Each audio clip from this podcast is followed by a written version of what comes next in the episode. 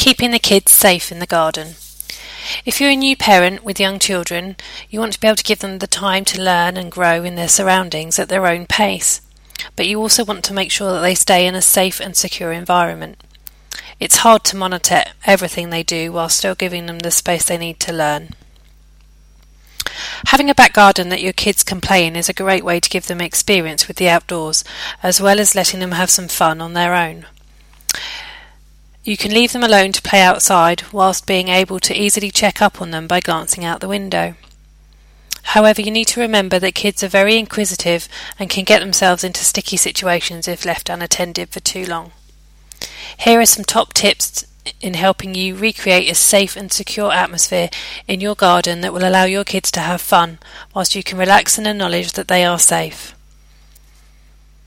If you or your partner is a fan of carpentry or tinkering around the house and out in the garden, make sure that all tools and spare parts are put away and locked up before you let your children play in the garden.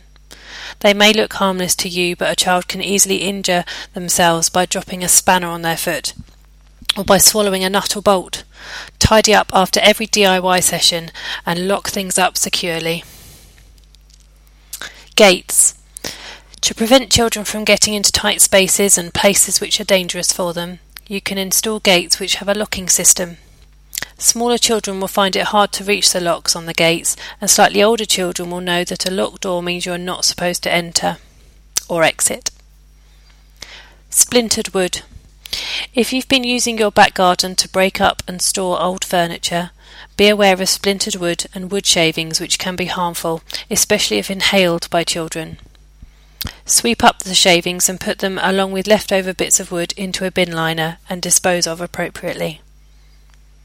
Thorns. Effectively de-weeding your garden can help keep kids safe. Making sure your garden is free from rose thorns or holly bushes, or even if you just regularly give your garden a sweep.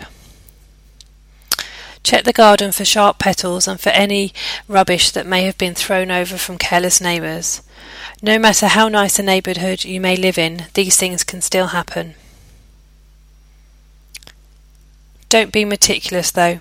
You won't be able to protect your children from everything, and they'll more often than not learn something more from a bad experience.